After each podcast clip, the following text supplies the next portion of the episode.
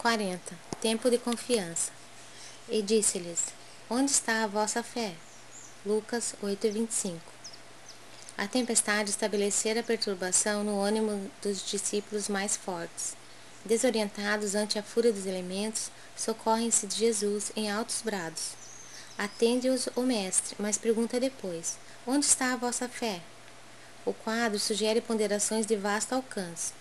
A interrogação de Jesus indica claramente a necessidade de manutenção da confiança, quando tudo parece obscuro e perdido.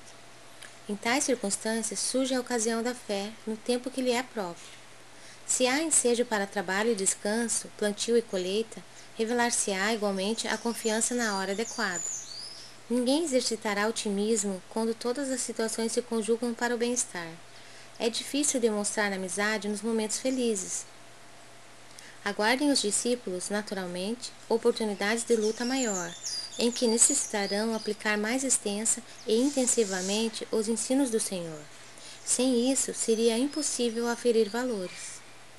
Na atualidade dolorosa, inúmeros companheiros invocam a cooperação direta do Cristo, e o socorro vem sempre, porque é infinita a misericórdia celestial.